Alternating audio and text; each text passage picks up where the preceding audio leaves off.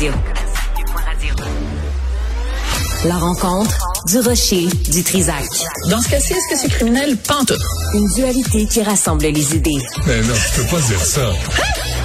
On rembobine cette affaire-là. Non, non, non, non. Prends soin de toi, là.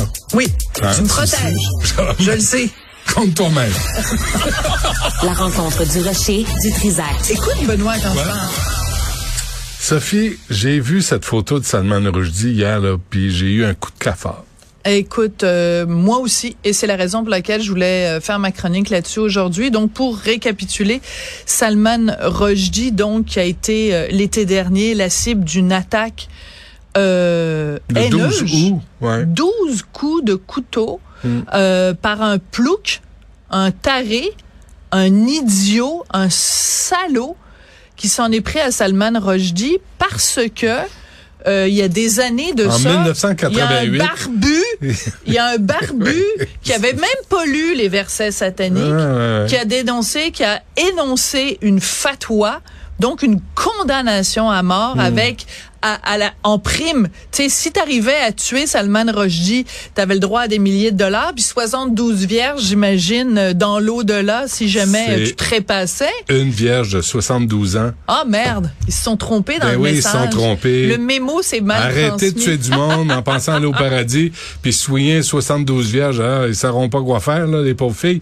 C'est une vierge de 72 ans. Ah ouais, ça, vaut c'est pas moins la drôle. peine. Ça mérite Alors, pas la Je violence. suis contente qu'on arrive à faire de l'humour avec ça parce qu'il faut en effet Dégueulasse. dédramatiser, mais en même temps, donc on a vu parce que Salman Rushdie a accordé une longue entrevue au magazine New Yorker, en fait au rédacteur en chef du New Yorker, et il y a cette photo qui accompagne l'article, et c'est lui, donc une photo en noir et blanc où il regarde la caméra l'objectif de la caméra et il y a évidemment de- dans une de ses de ses lunettes Lentilles, ouais. une de ses lentilles qui est noire parce qu'il a perdu l'usage d'un œil et je trouve qu'il y a quelque chose de la de la symbolique de tout ça Euh, il a perdu l'usage d'une main également mais tu sais quand on dit œil pour œil dent pour dent Hum, hum, hum. je veux dire c'est vraiment des gens qui ont voulu se venger contre Salman Rushdie Pour un livre. mais pourquoi? Pour un livre. et en plus, quand on regarde l'histoire de ce que c'est les versets sataniques, ça fait référence à quelque chose qui est en effet dans le Coran,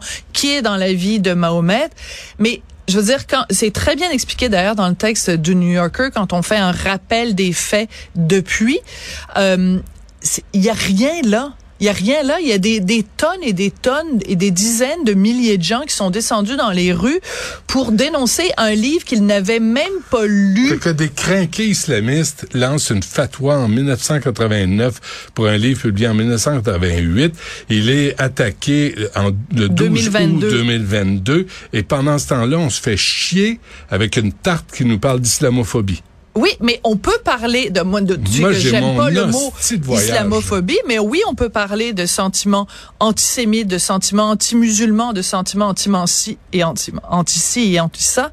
Mais tu ne peux pas mettre de côté Charlie Hebdo, tu peux pas mettre de côté Le euh, Bataclan. le Bataclan, tu peux certainement le stade merci Nice la- l'attaque Bélier tu peux pas non plus revenir en arrière. Madrid. Mohamed, Mohamed Merah, qui s'est présenté devant une école juive à Toulouse et qui a tué des enfants. Il a sorti son fusil, il a tué à bout portant des petits enfants parce que c'était des juifs et il a fait ça en criant à la Akbar. Ouais. Le 11 septembre 2001, ça dit quelque chose à quelqu'un? 3000 personnes qui sont mortes. Est-ce qu'on peut, s'il vous plaît, juste remettre les choses en perspective?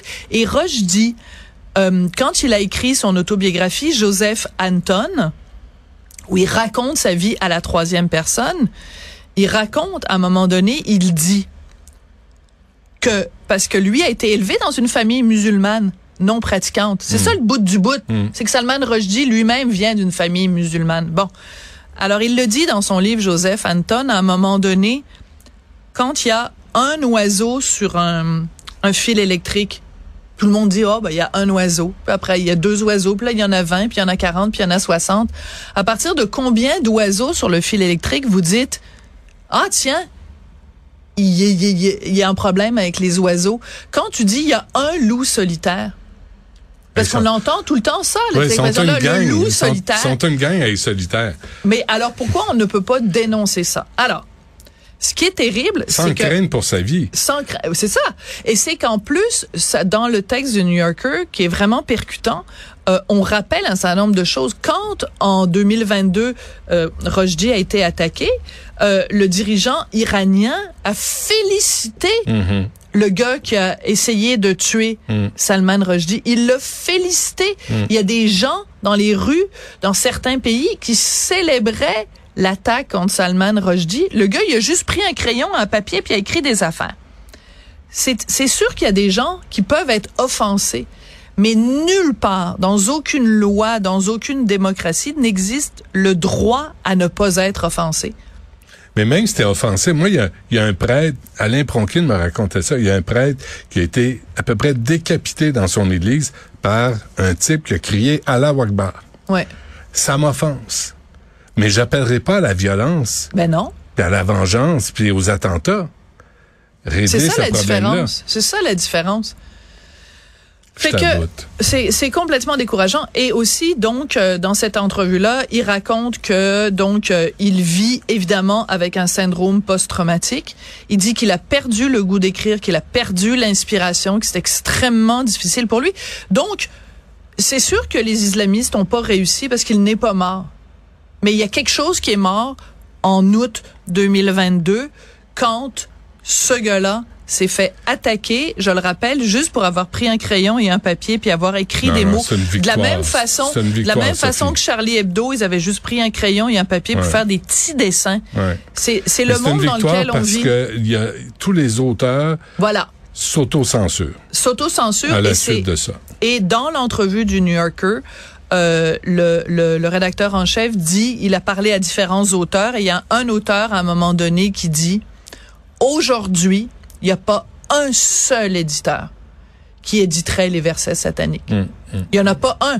Alors quand tu as des Judith Lucier qui écrivent des livres qui disent qui ridiculisent l'expression on peut plus rien dire, ben, j'aimerais ça que Judith elle lise ce texte-là. C'est vrai qu'on peut plus rien dire. Jimla Benhabib qui trouve pas d'éditeur au Québec. Exactement. Parce qu'elle écrit l'islam- l'islamophobie, mon, mon œil. œil. Ouais. Et euh, ben c'est pas exact de dire qu'elle a pas trouvé d'éditeur, c'est qu'en fait elle a approché des éditeurs qui l'ont refusé. Elle a pas approché tous les éditeurs au Québec, mais juste le fait qu'elle a approché, ne serait-ce qu'un éditeur qui lui a dit non parce à cause du sujet.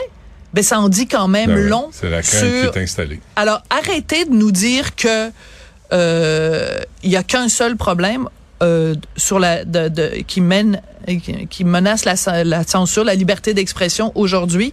Il y en a plusieurs. Mm. Puis par respect pour Salman Rushdie, ne fermons pas les deux yeux. Déjà, lui en a perdu un. Mm. Ne fermons pas les deux, deux yeux devant euh, ce danger-là. Très bien. On t'écoute à 2h30. Merci.